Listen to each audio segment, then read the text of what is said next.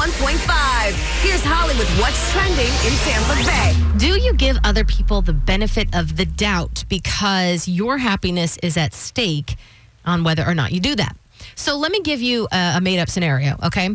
Um, you made plans with a new friend to talk on the phone. Mm-hmm. You call, but there's no answer. And then you don't get a call back. What do you think? Um, it depends on my mood. If I'm in a good mood, then I'm going to say, oh, well, maybe they're busy or maybe they fell asleep, they're in the bathroom, whatever the case. If I'm in a anxious mood, then I'm going to think, oh my gosh, maybe they've been killed. maybe they don't want to talk. Maybe they hate me. Uh, something like that. You're not, are you angry? Um, s- uh, sometimes if my boyfriend doesn't answer, yes. Uh, what about the person you wish happy birthday to? Yes, that person too. they didn't uh, text. You didn't give them the benefit of the doubt. Um, I did for the first few minutes. Minutes? Okay. Oh, What about you, Scott? I think it depends on how many times has the person done it. If they've only like done once, and that's definitely the benefit of the doubt. But if it's they're notorious for constantly missing texts and calls, then gonna start hating you. Okay. well, here's what science says. Um, how you react to that is called your attributional style. And research found that people with a hostile attributional style who ascend, uh, or as rather assign malicious intent to others' actions tend to be less satisfied in life and in their relationships. Hmm. Uh, now, according to this new study, those hmm. people are less happy overall. Mm-hmm. It means that all those little assumptions and interpretations that you make about other people, rather than being automatic reactions that you don't control, like, oh, this happened and I'm mad about it, if you work on recognizing it and maybe turning it into a benefit of the doubt situation, you're going to be happier in life. They found that people who gave others the benefit of the doubt all the time were happier compared to the participants who always blamed others or thought they were being malicious. Even people who only sometimes gave others the benefit of the doubt were also happier.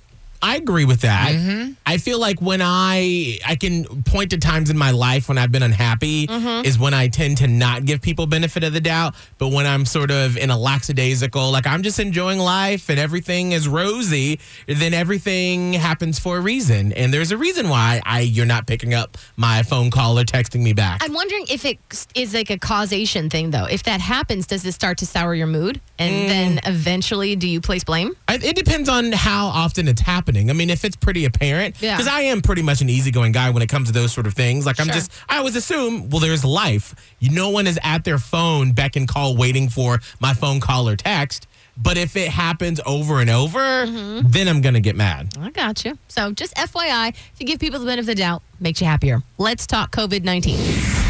I thought of a cute little thing yesterday while I was walking the dog, by the way. I feel kind of fat. I thought, you know how we've been calling it like the quarantine 15? Maybe we should call it the COVID 19 20 Oh, because Oh Lord. racking up those pounds. let's not slide that scale up. That's fine. Uh, anyway, so that's not here nor there. We need to talk about the beaches reopening because after a four hour discussion yesterday, the Pinellas County Commission decided to reopen beaches and pools, and they voted on them each separately. Now, you do still have to follow social distancing guidelines. No groups of more than 10. You have to stay six feet apart. Uh, let's see. Pools will reopen 6 a.m. Thursday, tomorrow. The beaches will open Monday at 7 a.m. I won't go to the beach, but I will drive to the beach and then just sort of stick my arm out the window. But you could have been doing that now. Not on the beach. I mean, yes, you could, but there aren't any people to watch. I can people watch Oh, now. you want a people watch on the yeah. beach? I just don't want to be on the beach where you coughing and sneezing on me, but I will sit there and gawk at you from a car. Oh, I love a good gawker. What are you, a, a seagull?